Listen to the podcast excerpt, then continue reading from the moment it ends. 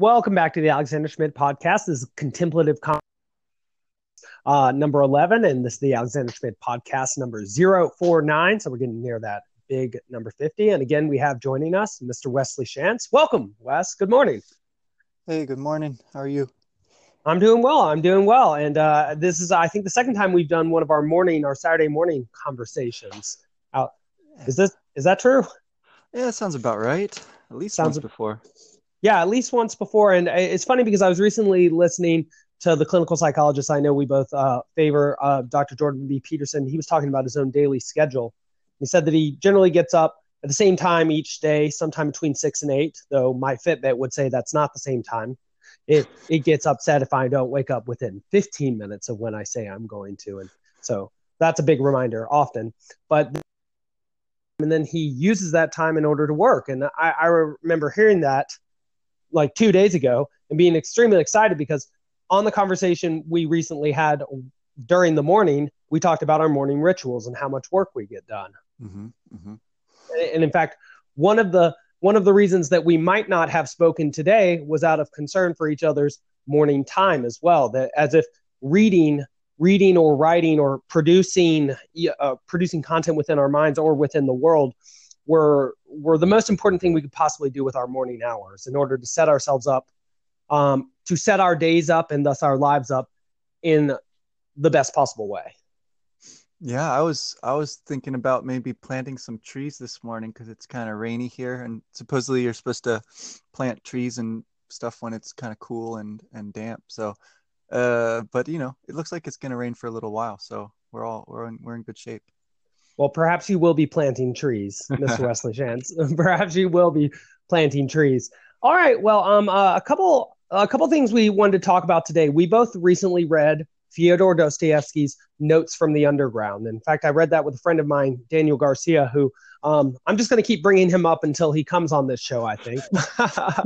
Yeah, I feel like I've met this guy, even though I've never seen or spoken with him. Yeah, I know. I know. He's a, he's a wonderful guy. He's a theologian. He's uh, working to become practicing uh, pastor and work or pastor, excuse me, not pastor, uh, though obviously related. Uh, pastors work on pastures often. Um, and um, Let me see. Uh, and he's a theologian. And so he comes at uh, these texts from a slightly different angle for me, where I would say I'm more like a psychologically minded educator. Mm. Um, uh, n- not really an official thing because I don't have an official degree from my perspective, um, because it's unique. And uh, but um, I, I asked if you would like to read Dostoevsky too. And part of the reason I think that we're reading Dostoevsky is, for one, he's one of the great geniuses that's ever existed. For two, we have a concern for great books and for uh, understanding what makes uh, the greats great um, from our time at Saint John's. And and I would say that that is a slight difference in our approach to literary criticism from, say, a conventional scholarly approach, rather than questioning why these individuals are considered or rather than considering why they are put on lists that call them great, hmm. uh, and then sort of saying, no, there should be other people who are card, called great. We seem to be starting with the people who are traditionally called great in order to understand what greatness is so that we can then weigh in on that. Yeah, it's a sort of, I think it's like the difference between an heuristic approach to discussion versus hmm. a philosophical approach to discussion, you know? Either you can sort of look at the person you're talking to as your opponent and you're trying to tear down their arguments all the time, or you can look at them as someone who has something that they are trying to express and trying to understand what that is and then sort of assessing it from there. Right. I mean, I, it strikes me that what we're trying to do is essentially the same thing that the former Egyptians were trying to do. We are trying together to build some pyramids. I mean, it, it's easy to let them fall into disrepair, into disrepair and ruin. Much much more difficult and time-consuming and energy-consuming and effort-consuming to to build yeah. something. Um, and perhaps the scope of what it is we're building will add value to it if um, as it as it comes to be. A- as the trees we plant start to grow, perhaps they will show themselves for what they are. Yeah. Um, but speaking of uh, speaking of things that just won't grow, or speaking of the opposite of that which is healthy, that which is poisonous, which oh, seems yeah. to be part of what Notes from the Underground seeks to teach us, um, is that this character, this underground man, well, for, he seems utterly poisonous He seems to live with his own delusions, create his own uh, false situations where he he he denies his own feeling and emotion and imposes or t- despotically in a tyrannical way uh, uh, will obviate or subvert, I, was a word you used in mm-hmm. conversation privately, subvert his own, not only his own aims, but his own um, right to feel a certain way. Mm-hmm. It's as if because of his, a distinction he makes early on, I'm sorry, just to jump into it like this, oh. is between the uh, sort of active man, which he calls the stupid man, the stupid man who just does his job and seems to be perfectly happy about it.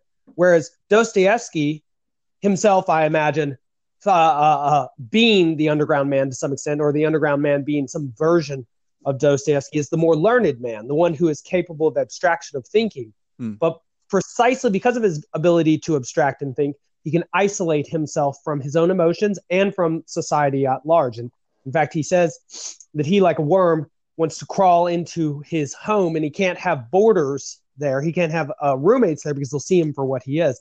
And in fact, when he's met by Liza, a name that will later be used in The Brothers Karamazov mm. for a love interest uh, that also doesn't seem to work out super well. Um, uh, uh, he he can't abide her presence there. It breaks the fantasy uh, that he has. And, and uh, well, at least at the end of this, the text for Notes from the Underground, it seems to be the idea that um, Dostoevsky, very similar to what Tolstoy says in his diaries, is that because he has had the leisure to do more learning and is not sort of oppressed by environmental considerations or, or, or economic circumstances into brutal uh, labor constantly, that it, it it has done him no good.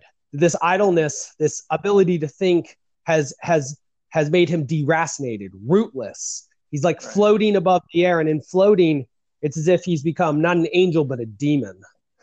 Yeah, he well, so it's really uh, it's funny then that he's uh, the the underground man, right? He's yeah, right. he's he's uh he's he's not so much um, rooted as as entombed or something like that. There, yes, you know, yeah, entombed I think is perfectly. Oh, wait, good way to put it. Entombed as in isolated, as in I iced iced off from others, like Lucifer in Dante's Inferno. Uh-huh. It is his own. It is his own. And so, so uh, Lucifer in Dante's Inferno, not to ruin it for anybody, is encased within ice, which is a mixture of his tears, which have frozen due to his impotent beating of his wings, which keep him in his own uh, space, which are mixed with the blood of the sinners whose betrayal he cannot comprehend or digest. And so he simply ruminates or uh, masticates mm-hmm. on them all day, chews on them without ever figuring it out. And that strikes me as exactly what this underground man does. He ruminates, he thinks about uh, uh, that which he cannot understand, which happens often to be his own situation within the world and why people do not recognize him as the great person he is. Constantly brings up and read books but can't live life. And well, that, that hits home for uh, certainly me, uh, um, perhaps also for you, uh, um, um, and uh, certainly for Dostoevsky as well, um, suggesting that you can't just read the books, which, well, that we we could also remind our many of our fellow Saint John's graduates of that too, yeah. uh, if if they do still read, that is. Um, and well, and so I, about the time, yeah, yeah. That's true. That's true. Very much true. Like exercise, like all good things, take time that you need to carve out consciously, right? And uh, like a good morning conversation like this. Um, and I do have a nice cup of coffee next to me. I hope you have some delightful tea or something like that. I recall you were not a coffee drinker. Yeah, uh, yeah. Uh, I these days, um, you know, it's it's it's grown on me. I, I mostly like the smell of it, honestly. But yeah. Yes. Good. Well, good, good, good, good. And so back to the Lucifer reference, it is Lucifer's own crying. Mm-hmm. Well, I imagine, and this is a bit speculative, I imagine that what he's crying about is the nobility of himself and the injustice of his fall, and he cannot understand why he was betrayed by God. That's to apply slightly uh, Miltonian reading of Dante, I would mm. say there, that the injustice that is making Lucifer cry is the injustice of the supreme being, him being cast down into hell, and that he just can't comprehend. He just can't comprehend that. And what's incredible is that It is precisely that which Dante has to comprehend in order to get out of hell, suggesting that what is the one thing that a human can do that a celestial being could not? Recognize yeah. the evil within ourselves. The the, um, the the idea that the tears, yeah, are not repentant tears, but are sort of self-aggrandizing and, uh, you know, deceit, self-deceiving. I think that connects really well, because we do see Underground Man uh, crying quite a quite a bit. I think in several times. Yeah, yeah. They're always like they're always these kind of bitter, um, you know, self, uh, not not repentant or not really. Um, feeling with somebody else, or any of those kinds of good tears that you might imagine. They're indulgent. They're yeah, exactly. They're they're sentimental. They're uh, self self hating, self loathing, uh, and he has the opportunity over and over again. He's given the opportunity to to make it right. You know, to to try to open up to somebody or do the right thing, or yeah, and and he and he just he undercuts himself uh, every step of the way. Um, I, I would agree that that um, the, the the story with, with Liza is is probably the, the strongest example of that. Um, it comes in part two, but yeah, right. And uh, you know, it's interesting because just like Satan in Paradise, or not Paradise Lost, excuse me, in the Inferno. Um, sorry, I'm, I'm thinking about Paradise Lost because I'm teaching it right now. In the Inferno, Satan has done exactly what he wants. If you think about it, he's turned himself into a statue to his own virtue. Except for the thing is, there's a major contrast between what is seen within, what he sees, because he, of course, thinks he's God, and what we see, which is a pathetic, bleeding, frozen, impotent mess. Yeah. And that is exactly, I would say, what the Underground Man Also, uh, the dissonance that he experiences between his environment and his internal representation of himself.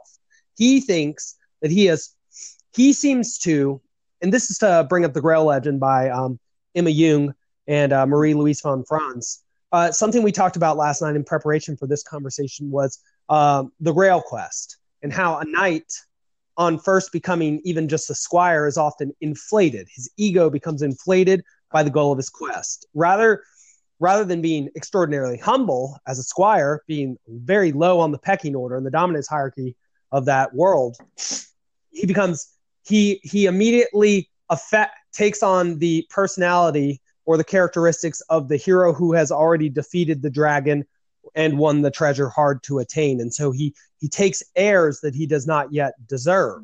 And in fact, you wouldn't want to be, uh, I don't think, the point of becoming a knight is simply to act as if you have already won the quest the entire time you are on the quest, but yeah. rather to endure the difficult suffering and striving, which go and, and doubt yeah. and hope, which go hand in hand with being on such a quest. And so this character hasn't even planted the trees yet, and he's expecting everybody around him to be commenting on how wonderful the shade is from their branches.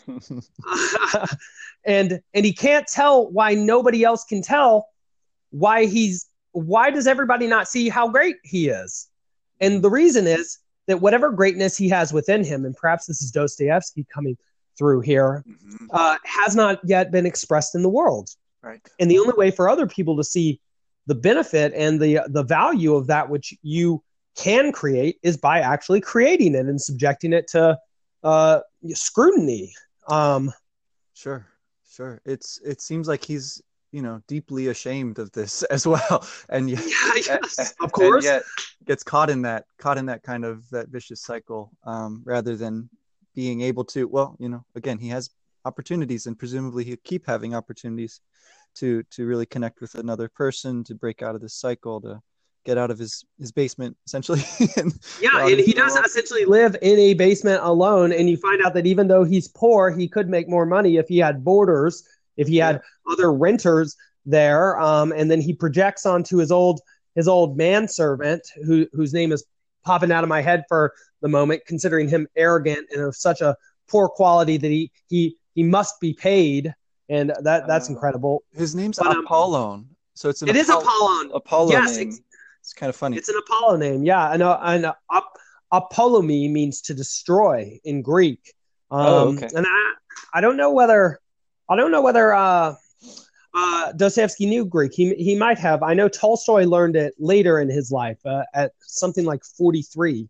Hmm. Um, and so, but obviously Dostoevsky uh, is aware of what that name might mean. Whether, sure. uh, because well, and you know, if we were to to do something with that, I, I think he might suggest that what Apollon does is destroy the conceptions or the misconceptions which the underground man has about himself.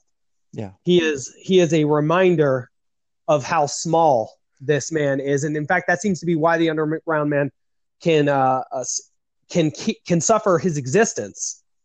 Um, because he is the because of his low rank, he is the only person allowed to see just how feeble and decrepit and impoverished the underground man actually is. Um, yeah. But But something else interesting, just to go back to a point we mentioned earlier about living within your head and not reaping the benefits of the things you don't do, is is the fact that the underground man, he he he invites himself to a party. Yeah. A party for one of his old school friends named Sverkov, who is a successful, strong, ruddy man. Everything that the underground man is not, but wishes himself to be, but in wishing himself to be, resentfully claims that he doesn't wish to be and that he is uh, uh, contemptuously above. Though it is, of course, himself who tries to invite himself to the party of Sverkov yeah. and to the company of him. He sort of, he sort of like tricks himself into doing it too. It's like he's not sure why he's doing it, and yet he yes. finds himself ending up at this situation where he, he feels like he's got to go, or else he'll lose face. You know, it's it's really funny. And even when he does go there, he spends two hours away from the individuals who are ignoring him to their great pleasure.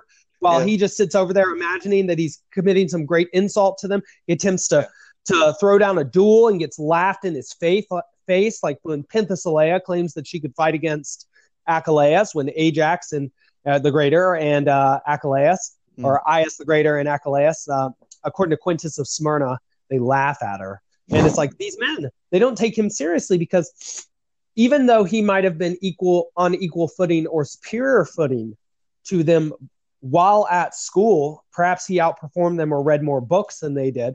They have been working in the world in order to get real results mm-hmm. outside of their minds. Whereas he seems to have been stewing within himself. In fact, it reminds me of a quote from Heraclitus um, from his Fragments, where he says, even, even the posset, which is some sort of Greek soup, mm. grows, grows, grows uh, stale if you don't, if you don't turn it. Like, you know, a creek without a source of water. Mm-hmm. It just, it gets brackish. It gets disgusting. And that seems to be what happens with one's thoughts as well. Even if they start off beautiful and angelic and capable of doing good, if you just leave them in your head, they're like fallen angels, and they will tear you down with them if you don't get rid of them. Uh, or, you know, it, it's sort of like uh, thoughts are to... A a man or a woman what a baby is uh, to a woman in terms of pregnancy. Yeah. Once it's time for the baby to be had, you got to have the baby, or all of a sudden it's like a cancer inside of you. It does not belong there anymore. You're going to die. It's going to die. It's going to take you down with it. Hmm. You can't get it out. You better have that C-section or whatever needs to happen. Same thing with thoughts, and I think that this is important, because it is just as important from seeing the trajectory of this person's life that you get your thoughts out, that you enact them, that you embody them, that you incarnate them, that you write them, that you speak them. Otherwise, that which was was uh, healing potentially as an alexitharmic takes on its opposite aspect as a poison within you that slowly drains the life out of you. Yeah, alexitharmic. I didn't. Um, I had to look it up. Uh, having the quality or nature of an antidote to poison. Is that yes. accurate? Okay. Yes. But, yes, but yes, the yes, antidote yes. is potentially just as dangerous as the poison, is what you're saying. Right, right. The old the old quote is that pharmakon from Greek means both antidote and poison, depend, I mean, uh, depending on who, who administers it and who receives it, and, un, and the conditions under which they receive it, right? Like, so if you're given morphine after your arm gets blown off, that's an antidote. Well, yeah. not an antidote, but it is some that will keep the pain away. you know, to say you've lost your coal mining job and you're taking opium every day or some version of it and slowly withering poison. Um, so that makes me want to ask, like, who is this book for, really? Like, because that's something I worry about a bit as as a teacher, as a reader of these books. It's sort of like, okay, so what's the appropriate occasion on which to read them? What's the right age, or what's the right time in your life when you um, are ready to read this book, but it's enough beyond where you're at that you're going to, you know, learn something from it. You're not going to be overwhelmed by it. It's not going to twist you in some, you know, negative way. Um, well, so yeah, yeah, that's a, that, that's a fantastic question. I, I would say, so old Mister Ben Tanzi, who I'm going to have to have on this show soon, um, he and I used to make a, we used to make a comparison to Hogwarts and Harry Potter world and say that amongst the great books, there are certain thinkers who should be in, in the uh, restricted section of the library. That's because of their dark power, like Nietzsche and Dostoevsky, you probably shouldn't read them until you are yourself a powerful wizard or a, a well-studied student.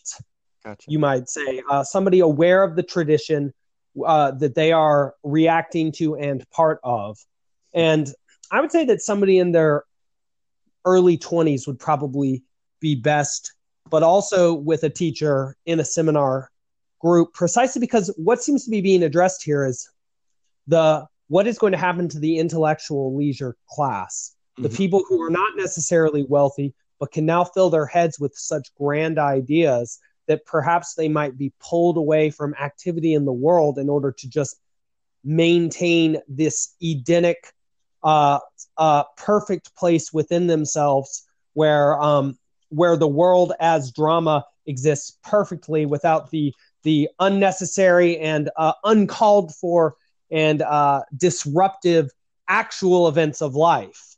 In yeah. fact, you, I think you see that come through a bit near the end in The Underground Man uh, during the uh, denouement with Liza, mm-hmm. he keeps not knowing what to do while she's there and wishing she were gone. Once once the moment has finally arisen in which he must act and put his principles to the test, he's he's not up to the task. He he's right. he he would rather not be there at all. He would rather not exist. And that strikes me as being possessed by one's thinking to such an extent that you have to play out a role within your mind at the expense of playing out a role within the world and the actual social drama at large. So you assume in your little cave or underground that you are the hero and that nobody else understands outside. And so you must be the hero alone to yourself against the dragons only you can see.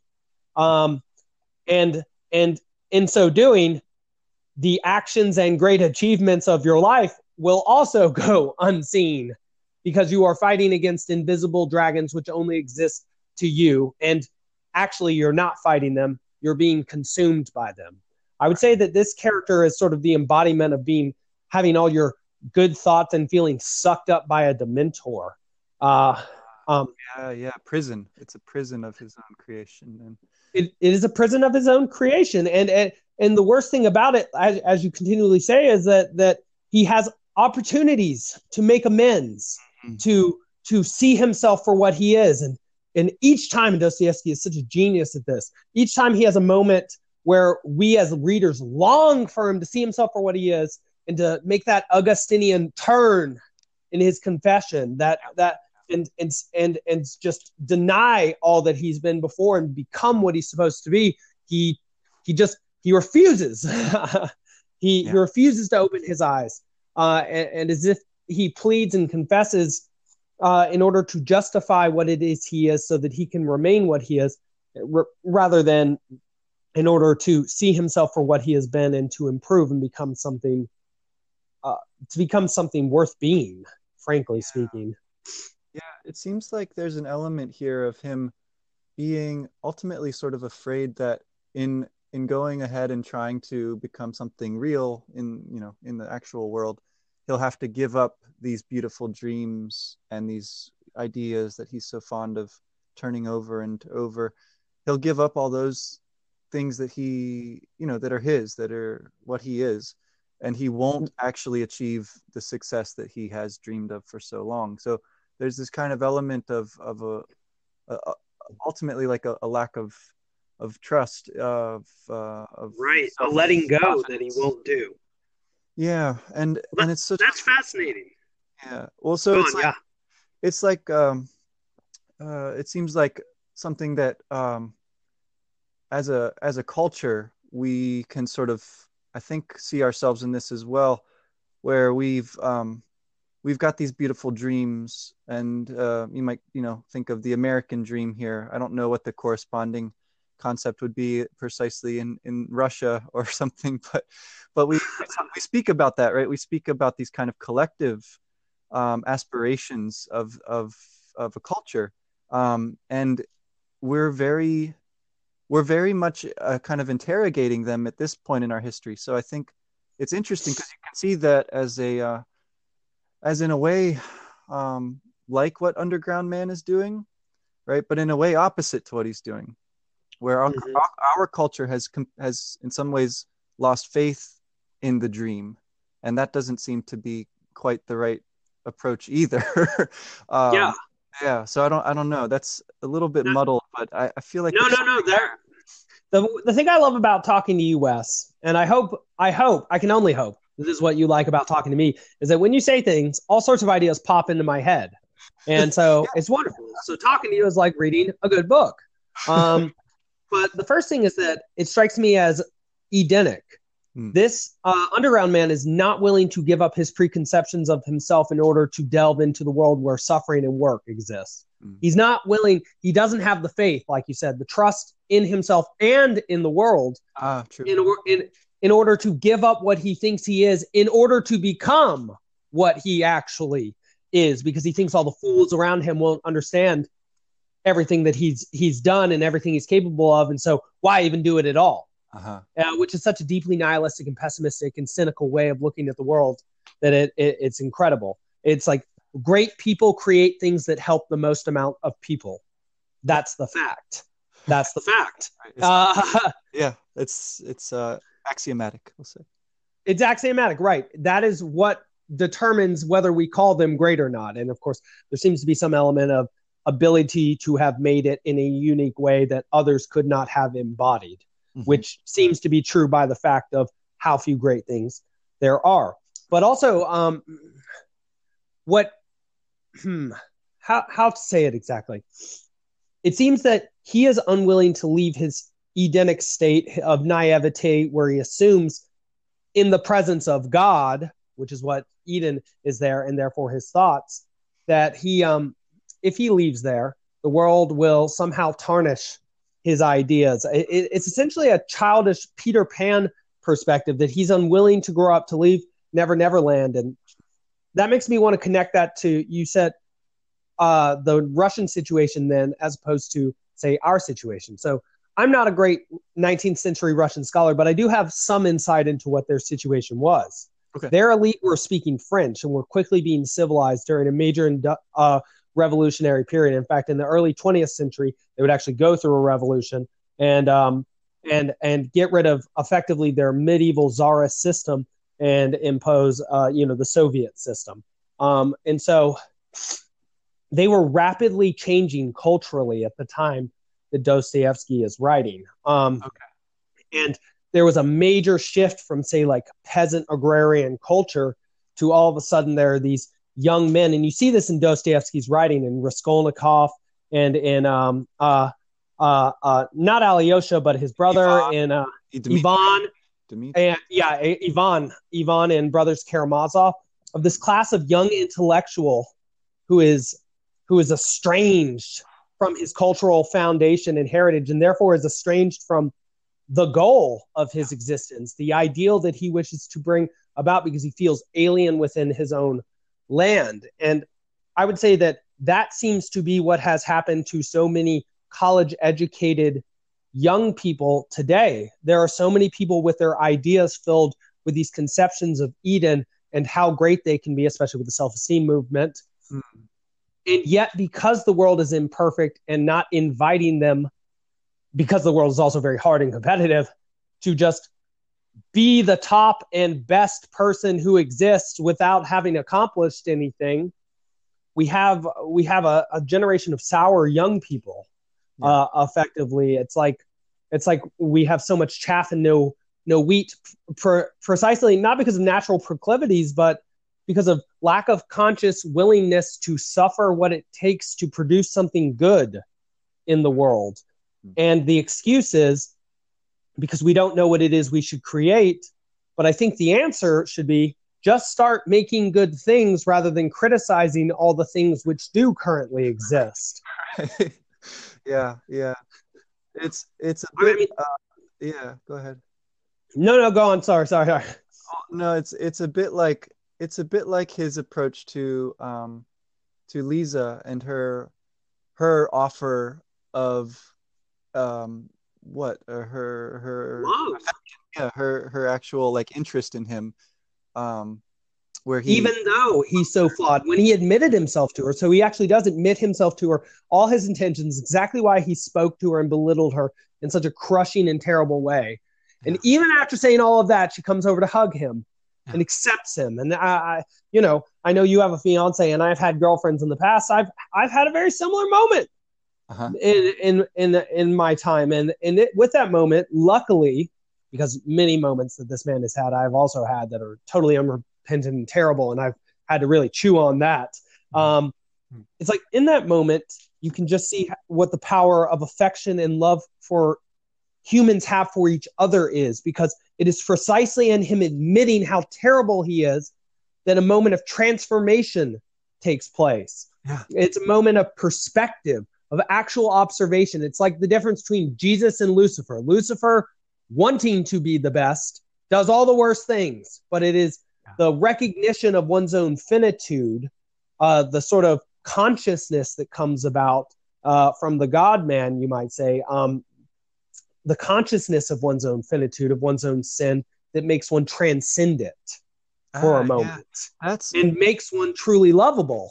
That's uh, it's it's so the moment in um, in Crime and Punishment when you you see this recapitulated between Raskolnikov and Sonia in in that in that book, he is in her room um, rather than she being in his, like you see here with Underground Man. But anyway, they're in this little room and she's uh, reading um, the story of Lazarus. And so you, mm. you have, have the same kind of moment, right? You have a similar um, couple of characters, you know, one, this uh, very intelligent, but very bitter young man. Um, and then the woman who's, um, you know, of good heart and uh, wounded and suffering. And, and they come together and you have the same kind of moment. And in that, in that story, of course, the the outcome is a bit different, right? Raskolnikov is still um, able to sort of grab onto uh, that that branch that's offered to him. Whereas in this story, I mean, I guess the point of this story, Notes from Underground, is that he doesn't, you know, he's he fails to, he can't let himself see himself as as flawed enough to to need that kind of help. That's right. And and the problem with that is that in making that recognition and then accepting connection to another person based on the fact that one is imperfect, then then one sacrifices one's former idea of oneself in order to be what one actually is and to become what you can be.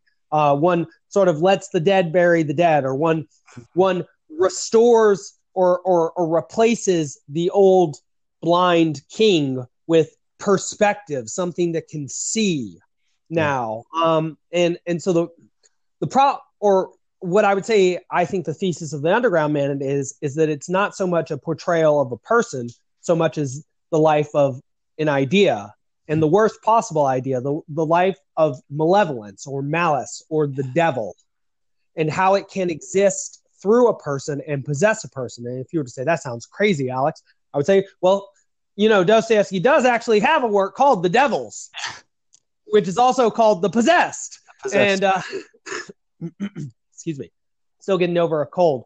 And um, the morning is said to be the worst time, which which does not accord well with our productive mornings.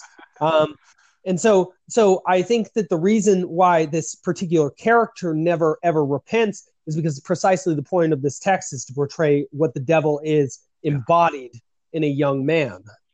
Yeah. Um, the book opens, I mean, I am a sick man. I am a wicked man.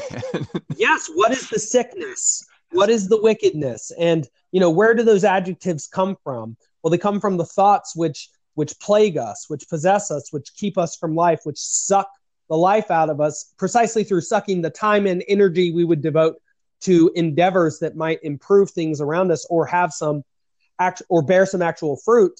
Uh, instead, it keeps us solitary, alone, unmoving, uh, feeding on our own, feeding on our own imaginations about what the world should be in a solipsistic manner, rather than actually uh, substantially eating some substantial food by acting within the world and seeing what we're actually truly made of. Um, Is I guess okay. The uh, the other side of this seems to be um, what he has. what he has rejected or something like that, or um, the way you're speaking about it here, it's it's like uh, you, you brought up Augustine and the Confessions, and, and like I said, in Crime and Punishment, the, the emblem for this seems to be the gospel stories, right? And so mm. is, is that, I guess I'm curious how, how much that is uh, literally the case, like to get out of this kind of situation, you literally have to convert to some kind of religion. Or is that more metaphorically the case that, you know, insofar as you've got this devil, which is gnawing at you, you need to um, make some kind of uh, uh, break with um, with those ideas, and you can do this through um, poetry, or you can do this through some, or some other music, you know, some other thing besides religion. Um, yes. I'm, I'm yes. curious how, how, how much it has to be a kind of religious conversion, how much it could be, I don't know, some other sort of um, transformation of this. Of all right. This. All right. Well, that that's perfect. I, I can answer. I would say that it, it operates on both levels, and I can answer both of them. And so I'm probably going to lose my train of thought trying to go after this. So please, please be ready to remind me when I do. Um, when I go out on one of these long branches. But on the um, to address the latter first, I would say yes. Insofar, c- continuing the metaphor we started earlier, where we suggested that that which is a thought, which is an angel at first in your head and not being embodied or enacted in the appropriate way at the appropriate time, becomes a devil and drags you down with it insofar as you don't express it. That seems obviously true. When you express an idea and try and give it form and have to deal with the imperfections of your skill, the perception of others, and also uh, the media on which you act, whether that be a sports field or painting or or poetry or music, um, then you not only refine yourself by inculcating the skills necessary to create what it is you're trying to create, but you also you modify and improve the ideal uh-huh. by bringing it into the world, which is, I think, the point of the interplay between Beatrice, uh, wisdom, and and Dante. As he continually goes up heaven, every time he learns something new, she becomes more beautiful, mm-hmm. which means that as he actively pursues the ideal, the ideal becomes refined by his ability to see it in more beautiful ways. And that's precisely the problem with this here. If an ideal stays vague, you stay vague, yeah. Be, uh, because you don't do that which is necessary in order to re- refine and articulate yourself as you refine and articulate your governing idea. Now, to your second, or to your former point, to your original point about, do you have to have a callback to traditional religion? Not necessarily, but I do think that that is what is at play here for Dostoevsky and the Underground Man, because of the rational enlightenment that has so quickly overtaken Russian culture at that moment. They are deracinated. They are pulled away from their traditional roots, which are grounded in Greek or in Russian Orthodox Christian values. And so those values, which have been developed and transmitted over, well, Peterson suggests one hundred fifty thousand years in, you know, uh, more or less, um, it's very hard to just replace them. And in fact, we, we can see that coming through in the works of Nietzsche and Dostoevsky. It's like, okay, okay, we're all rational and enlightened. Now, what do we do? And, yeah, yeah. and, and it's like, do, so now we don't be good to others and not covet each other's wives and things like that. And it's like, well, we, we try all this sort of stuff, and And then we find that the Iliad is very much right about what happens when you do that sort of thing. And yeah, and so we see that they're actually... Yeah, say say that one more time. I'm sorry. That, that that human nature has not changed as quickly as our ideas about it. Yeah, re- re- precisely. And just because we might not have represented human nature scientifically because we did not yet have that method does not mean that we did not procedurally observe mm. that human nature through our actions, which I think is what is shown by the idea that Moses spent all day judging for several years and then climbed a mountain, attained a higher perspective, and then wrote the laws uh, based on how people acted. It's like these values... Yes, it is true we did not come to them in the way that scientific empiricism uh, would have asked us, using the specific method and writing out our procedures and this and that. But but actually we kind of did, just in a more sort of naive or primitive way, through our poetry and art and literature and song. Hmm. We're constantly telling each other what it is we've observed. We just are in a middle point right now where we're not sophisticated enough to understand what it is our art has been telling us. Yeah. Yeah, that seems that seems really, I think, uh, embraces the the uh, the problem that I think Dostoevsky is sk- sketching out here. Um, and it seems right to me that this sort of um, sketch of the issue would come in earlier in his in his work, and then later he has works like Crime and Punishment and Brothers Karamazov, which provide not only the the problem, so to speak, but also a kind of tentative um, attempt at a solution as well. Um, yes. Yeah, yeah. Yes. It...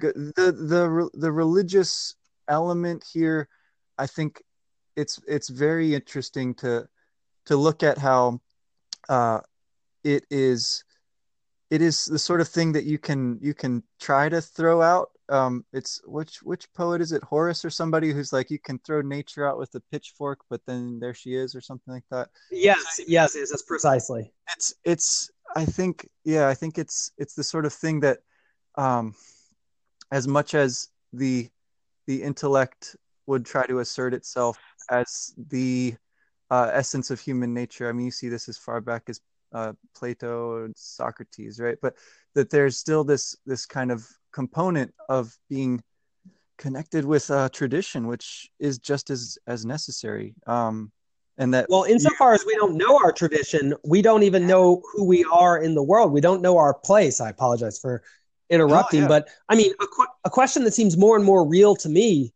and I don't ask this in any way spuriously because I think that the answer to cynicism is seriousness, not uh, not um, irony. Yeah. Uh, and that's I would. I would say precisely that can be proven by the fact that young, uneducated people can be ironic. Mm-hmm. And yet it, it is often the more, the more uh, the people with the higher integrity who can be serious and sincere. Mm-hmm. Uh, and integrity takes time to develop, I would say. Um, um, though, of course, I'm still just learning that. Um, but, um, Oh, I'm sorry. What was I saying? I went off on that that foolish branch, like no, usual. There, there's, I, I guess it's a kind of a question about the role of religious tradition yes. with respect to the intelligence or the intellect. Yes. So, how do those so my question is this: is if if food, if we don't doubt the value of food, which has been something that we have always needed, insofar as we have been mammals, and even long before that, why would we doubt the value of religion, which has ex- coexisted, at least as far as we know, as far back as our nearest ancestors, uh, in terms of cave paintings, the representations of art. It's like, if there is a traditional structure which has existed since effectively the dawn of time, mm-hmm. uh, why why is our first assumption that it does not matter? right. Rather... rather than it does. And I mean, I, I, I, what's going on in the back of my head is that, that quote or that, that word, that two words from the Lord's Prayer in Latin, uh, you know, what we generally translate as give us today our daily bread. Well, uh, in the Latin, the word is super substantial, um, super substantibiles, as in like the, um, the even more than substantive substance that we eat. And the idea is the abstraction on substance. If a regular substance is food, which keeps us alive, hmm. this is the sort of story or the actions within your day that keep you moving forward, that give you a reason to exist. And so it's as if we're like, we we have become sort of hedonistic and decadent, as Camille Paglia would say, and we believe more and more in eating good food and having good technology, and less and less in living good lives and pursuing the telos of being a human. Um, it's as if we, our intellect has sawed off the branch on which it it exists. It's it says, oh, now that I realize that I'm conscious and rational and can create things in this world, I'm going to deny the most important aspect of existence and then just exist uh, uh, eating this lesser food. Right. You might say, living these lesser stories. And I would say that's also what the point of Westworld, where uh, one of the points ma- made about it is that these sort of like God creator figures, these demiurgic figures, Robert Ford and his um, partner Arnold, they talk about how they created two paths in the world. They create all these narratives where people could be heroes. Mm-hmm. And yet, do you know what sort of narratives everybody lived out instead? Mm-hmm. Well, the ones where they just rape and pillage and where they give into their baser instincts. Uh, everybody chose to be villains. And that strikes me as exactly what the choice is for humans. And yeah. just because we we claim with our rational enlightenment that no such choice exists, well, it's like, well, we still live in the world in which that choice does exist. It doesn't make it not exist. And when you choose to live like the underground man, resentfully, cynically, not offering anything, you feel awful all the time, which is direct evidence, I would say, from your nervous system uh, and, and the lower parts of your brain, the amygdala and the hippocampus, that you, you're not doing the right thing, which is yeah. not something that you can control as well. Um, It's not that is not um, mitigated by your, you know, your your uh, dorsolateral prefrontal cortex. Right. That comes from deeper parts of the brain that win. Uh, so Elkhan and Goldberg and Peterson uh, say, and Yak Pinsap. Um, so it's so in denying that we are connected to some tradition, in denying that religion has some sort of uh, food that it has to offer to us, it seems as if we are denying to ourselves the better path of life. Yeah. And uh, it seems to be out of pride, right? Intellectual pride or just sort of self-aggrandizing. Right. It's because we figured out something was not stated in the best possible way. We then suggest that it doesn't exist. It has no hold on us. Everything is permitted, as Ivan would say. That, that's right. And that's, that's, that's something that I'm actually talking about with my high school sophomores right now. As we talk about Milton in the context of the scientific revolution, I say, well, students, you got to understand that once uh, once Copernicus overturns Ptolemy and Galileo comes around with his telescope, you got to understand that how even the universe was conceptualized changed. We are all bothered by the fact in our generation that Pluto is no longer a planet. Yeah. Imagine figuring out that the Earth is not the center of the universe. Right. But actually just a little planet that goes around this little star, and there are a bunch of other ones that exist. It's like that, well, that, of course, people became cynical immediately uh, based on that, um, or as the uh, as the fall out of that. But but the problem is, it's like, okay, when you figure out how you looked at the world was wrong, what is your immediate inclination? Well, A, here's the worst way you can, here's the worst thought you can jump to. Because I was wrong, there's no such thing as right. And yeah. therefore, I'm not going to pursue a more correct solution to the problem. And it's like, no, wrong. If you don't have the answer to how things are and why you should exist, you don't sit there and just uh, cynically assume you're right, that nothing is right. Yeah. You have to go search. You have to be the exploratory hero. You have to figure it out. That actually gives you something to do with your time. It can make your life meaningful. And And in fact, you can do one of the greatest things for other people. You can search with them and therefore give them meaning. And what if you find something? What if you yeah. find something that is a better statement of why we should live and how we should live and where we exist in the universe? I mean, uh, there's sort of like a, a positive version of Pascal's wager. It's yeah, like, right. it's like if, and also William James's uh, pragmatic statement that if one side of an army believes that it fights on the side of justice and another army does not, well, the army that believes it has justice on its side will win. And he may have been yeah. thinking about the Achaeans versus Trojans huh. there. And it seems if something has practical positive benefits, what is more real than that? Yeah. Yeah. Uh, I, and that seems to be I, what doctors understand. Uh, yeah. Yeah.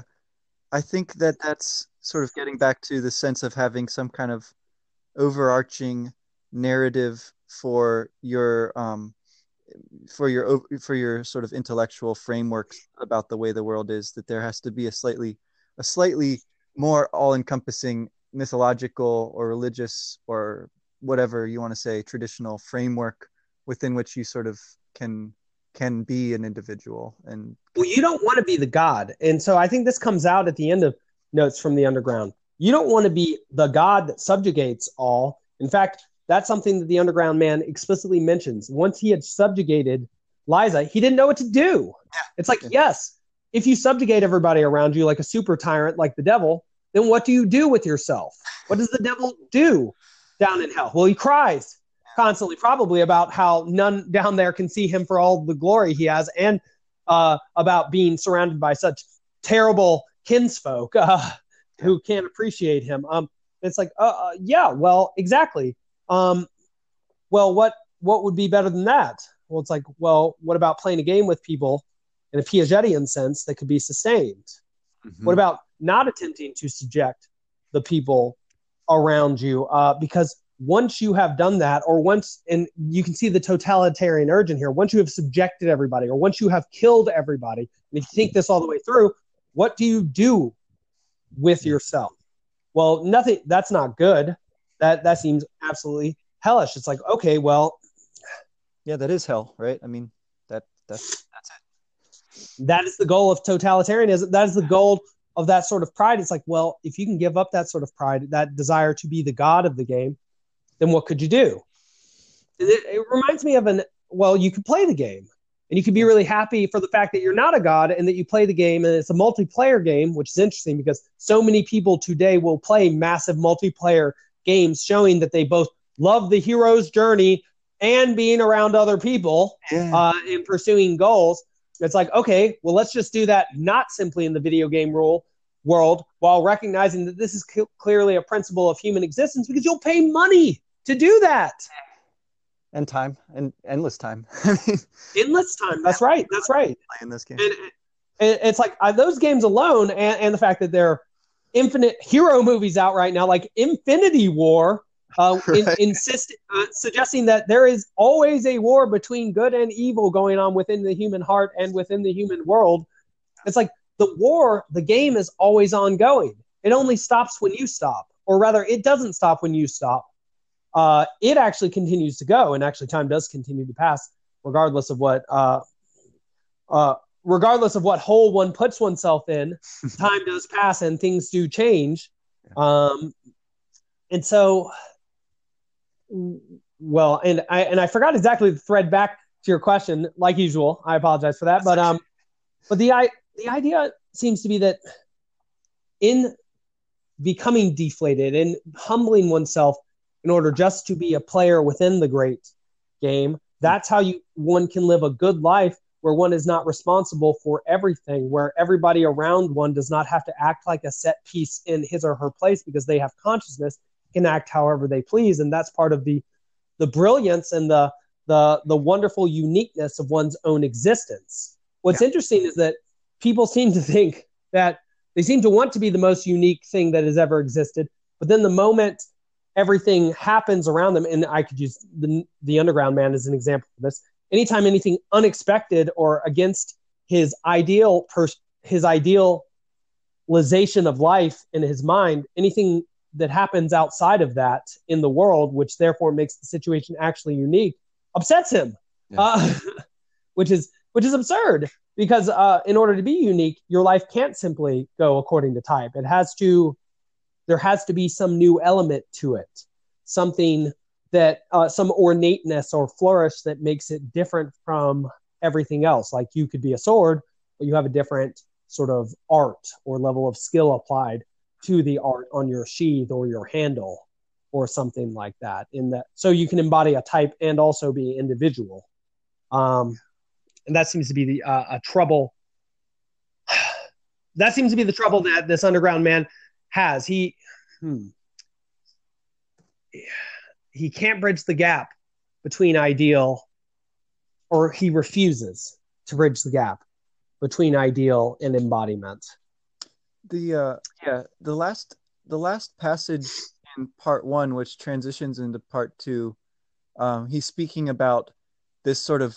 The point he's come to is where he's like writing this story. So we're sort of like looking over his shoulder as he writes the story that we're reading.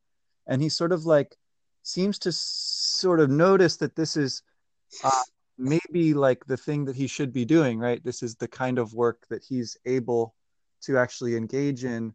And, and there's this interesting like combination of that coming out from within him, from his memories. He's like working through this stuff.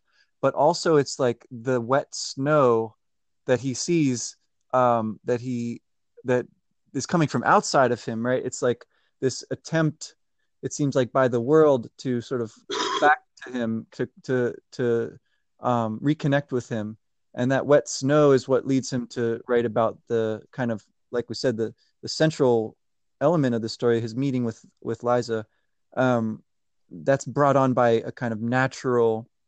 uh image um and and that image of the snow, uh, I think I think it's one that um connects really nicely with with this idea, because the snow on the one hand covers and unifies things, makes them look alike, makes mm. them look right, um all, all the same shade and and sort of crystalline, but on the other hand it brings out the Um, the structure of things. If you see snow on a tree, I think this comes from My Antonia. There's a passage where the narrator's looking at the, the city in this in the snow in the winter, and he's and he notices how how it individualizes and brings out the sort of the structure of the things that are otherwise you take for granted. You know, the houses when they're glowing with light under the snow, they they look different than than they normally would, and you sort of see them for the first time. And so I find I find that to be a really beautiful image.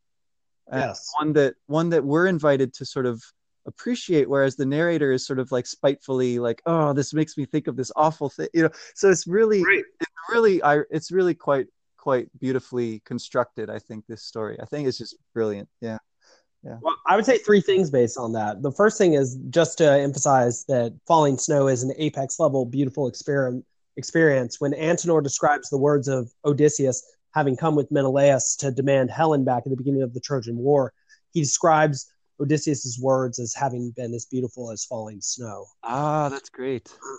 Uh, the second thing I would say is that also you have the capacity within falling snow, and I'm thinking here of uh, uh, a very similar thing said by Roy Beatty, the replicant who dies at the end of um, uh, Blade Runner, when he says, uh, all these memories I have, they will, they will fade, they will fade, just as tears into the rain. Well, it, when snow has fallen, you can leave your imprint in the snow, mm.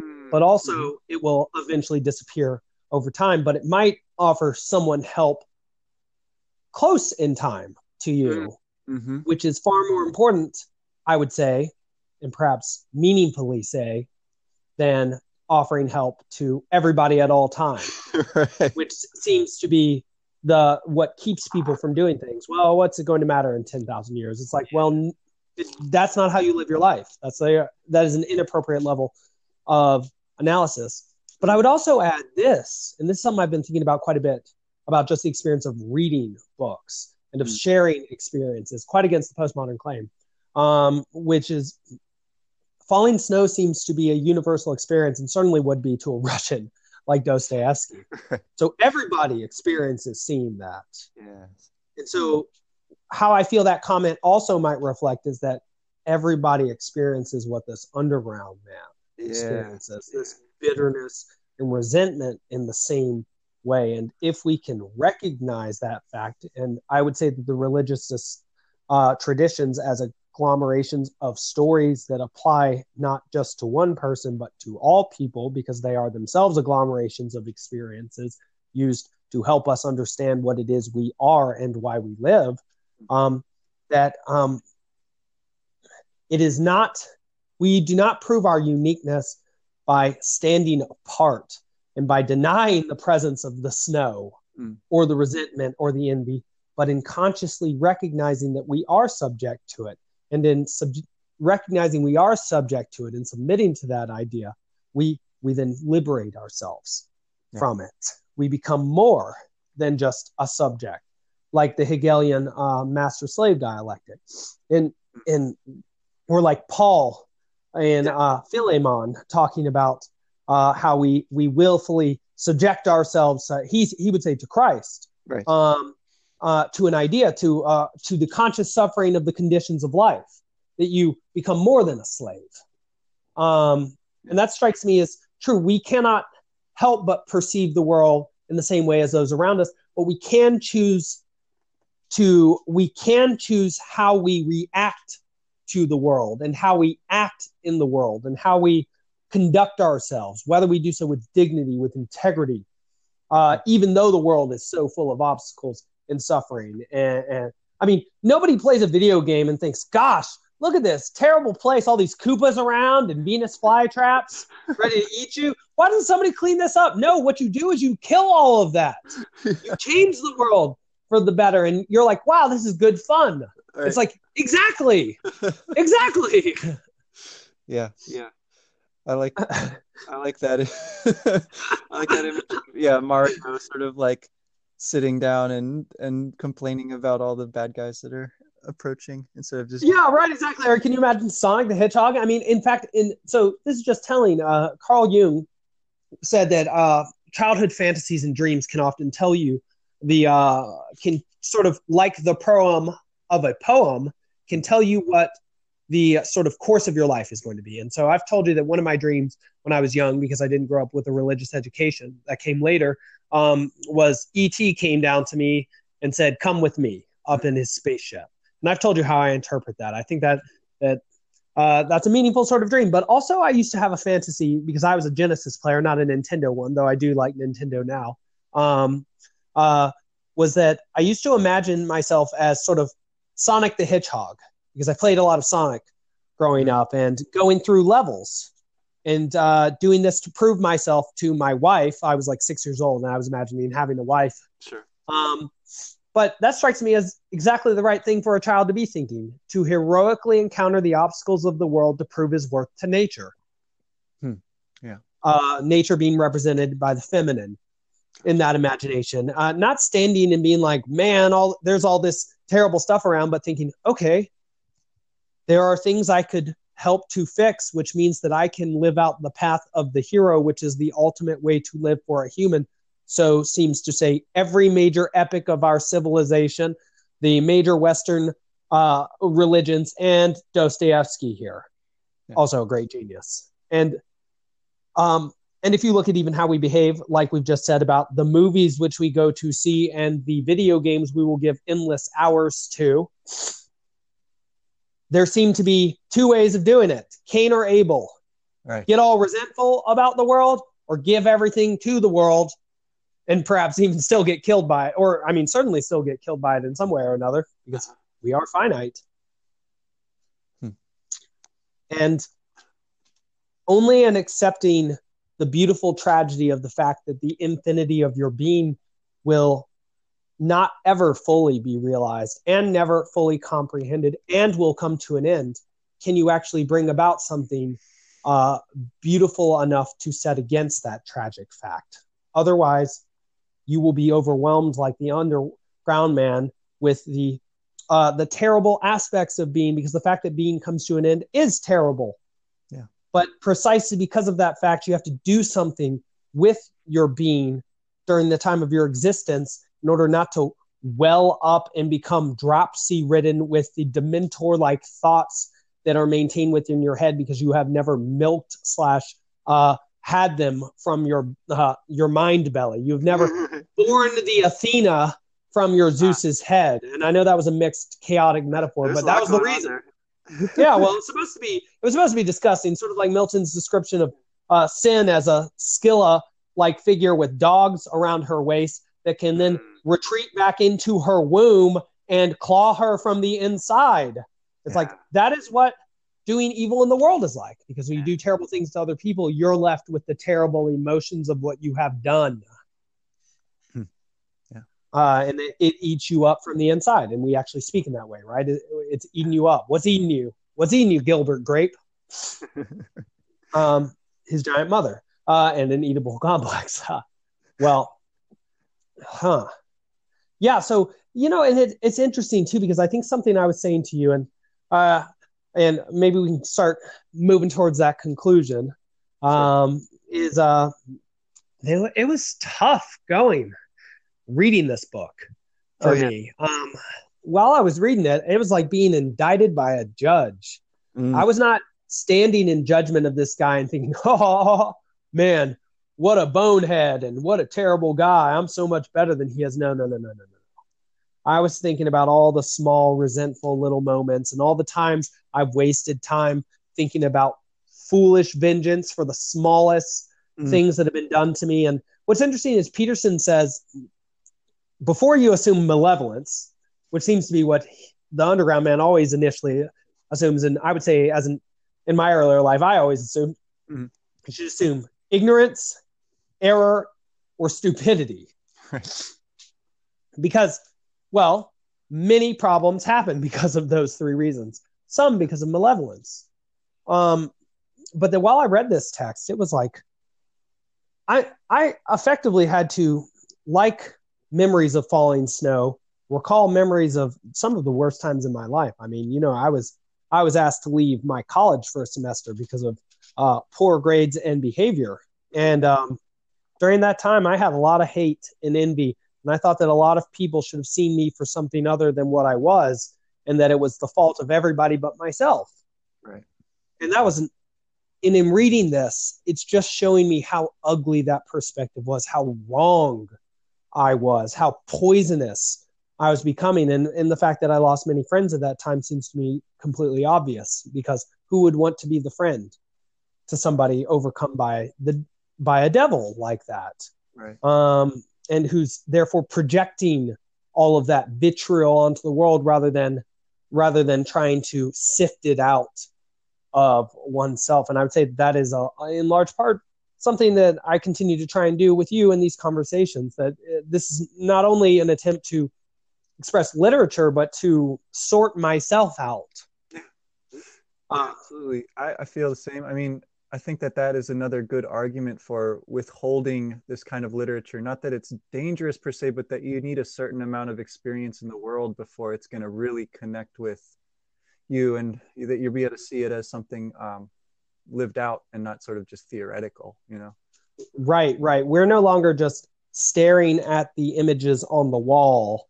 We're looking at the light, which means we are looking within to our own experiences of what we have done without. We are not just looking at others by looking at these these pieces of literature and movies and judging them as good or bad. No, no, no, no. We're seeing what's good and bad in them, and therefore seeing what's good and bad in us, ideally so that we can do more good things and better and be better at doing good things, and, right. and better also at not doing bad things, or at, at least limiting them to whatever extent we can, because we're conscious of the fact that we can be so wretchedly envious and vengeful and and wasteful of our time and and cruel to those around us in, in the most malevolent fashion, the mo- the most unheroic possible fashion. I mean, I, I mean, at that time, rather than playing the Mario game and uh, destroying Koopa and all that, I, I, I, the level would have been me in a dungeon, possibly next to Princess Peach, just saying cruel things uh, right. occasionally,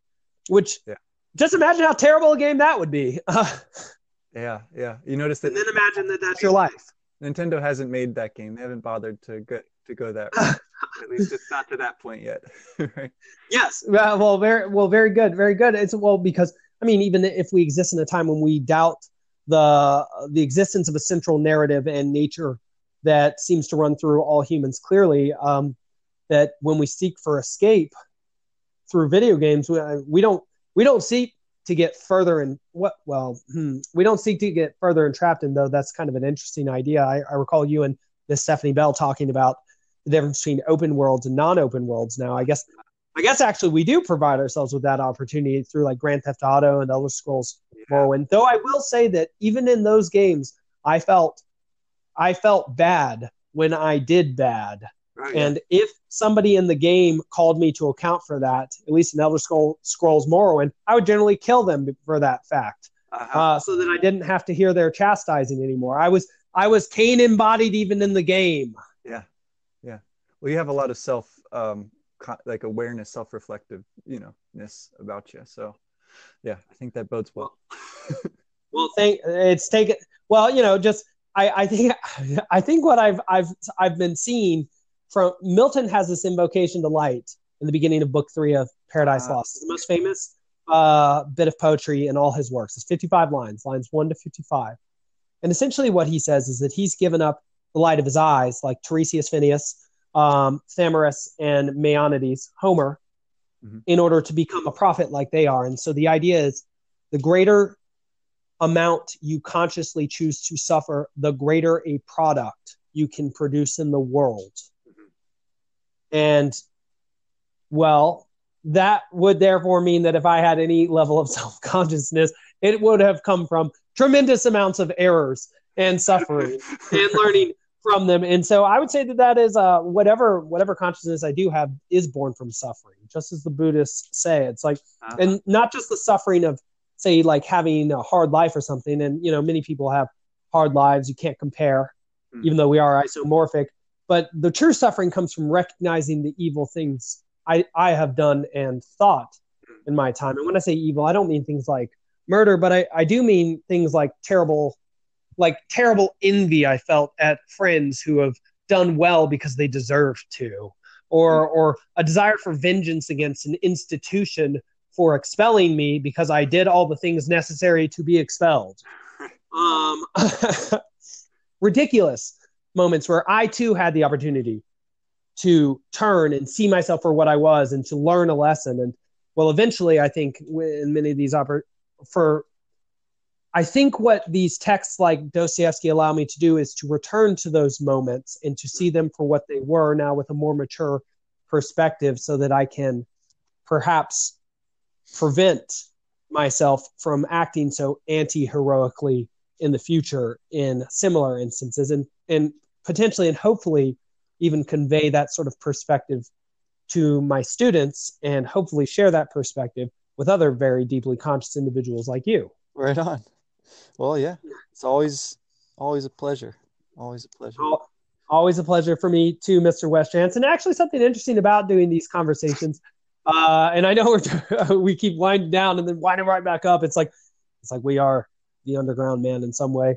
In some ways is that one thing I got to say to our friend, Mister Daniel Babcock, is that through these conversations, it's wonderful because it's providing us, well, I feel like it gives us an opportunity to not only sort ourselves out a bit, but to deepen our relationship. It gives us a consistent time to sort of sit and talk to each other over something, uh, I would say manifold things that we, we mutually love in order to explore ourselves in an open way. Yeah. To subject ourselves to not only each other's scrutiny, but any fans' scrutiny or any of our friends who listens scrutiny. Yeah, um, we're would, exposing ourselves. Yeah, I, I would love, I would love to hear from from uh, Ben Tanzi and and Daniel Babcock and all those guys and Sarah Miller for that matter. I know she was on one of your earlier shows. Hopefully, she still listens. Yes, we're gonna we'll, we're gonna have to have her back on soon, and maybe we can all we can. We can do a big uh, sort of uh, not battle royale because that's, that's the wrong uh, the wrong tone, like you were saying, not an heuristic sort of conversation, but a seminar royale. Yeah. Uh, if, if we can fun. manage, if we can manage that uh, on this platform, I know that Anchor allows for up to ten people to speak. Whoa, uh, that would be crazy.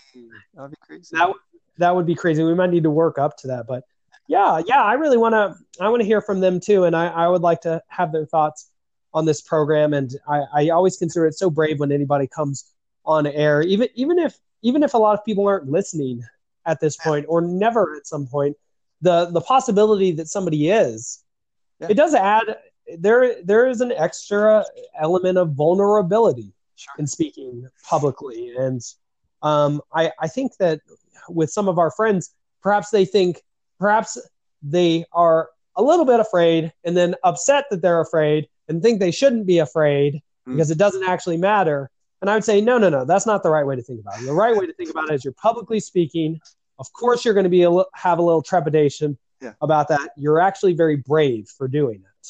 Right on. Um, because you're brave for doing anything new in the world. Uh, and, you know, just think about it. How many, uh, like, if you were asked to dance in front of a wedding party, even of strangers right now, would you be comfortable? Mm, yeah. There's, well, there's a, there's a kind of good tension to that, I think, which is yeah, important not to lose sight of. Yeah. We sort of always speak of stress as something negative, but there's a, there's a kind of creative tension, which is absolutely worth, um, struggling with a little bit to, to create something, to do something. That's right. With. Stress seems to only be negative if it is the end point. Yeah. Uh, I think stress is the necessary pain of, of mental childbirth.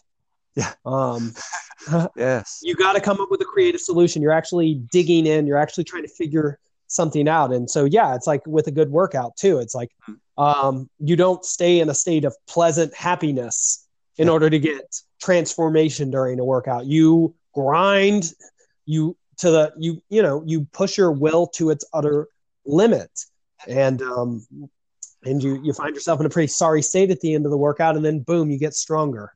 That's right. Um, totally. And so hopefully that's what we are doing here, and hopefully that's what we can help um, other people to do, uh, to pursue their dreams and to bring, you know, their angelic thoughts out into the world and not to themselves become possessed uh, by cynical, uh, skeptical, um, meaningless, and nihilistic sort of demons.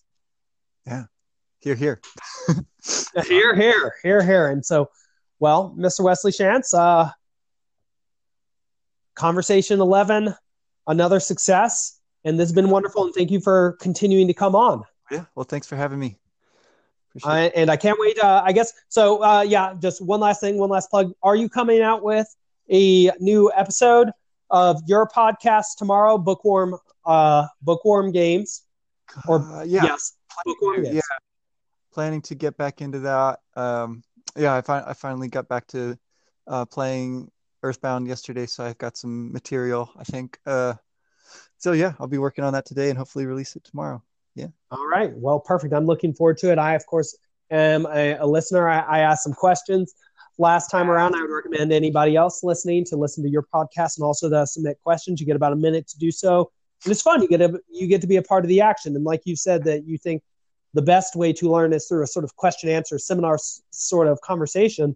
Well, that helps us all to be a part of the conversation. That's a wonderful thing about this this Anchor podcast at this moment, that we can do that. So I would recommend anybody listening to you to not only listen to you, uh, but also to ask questions.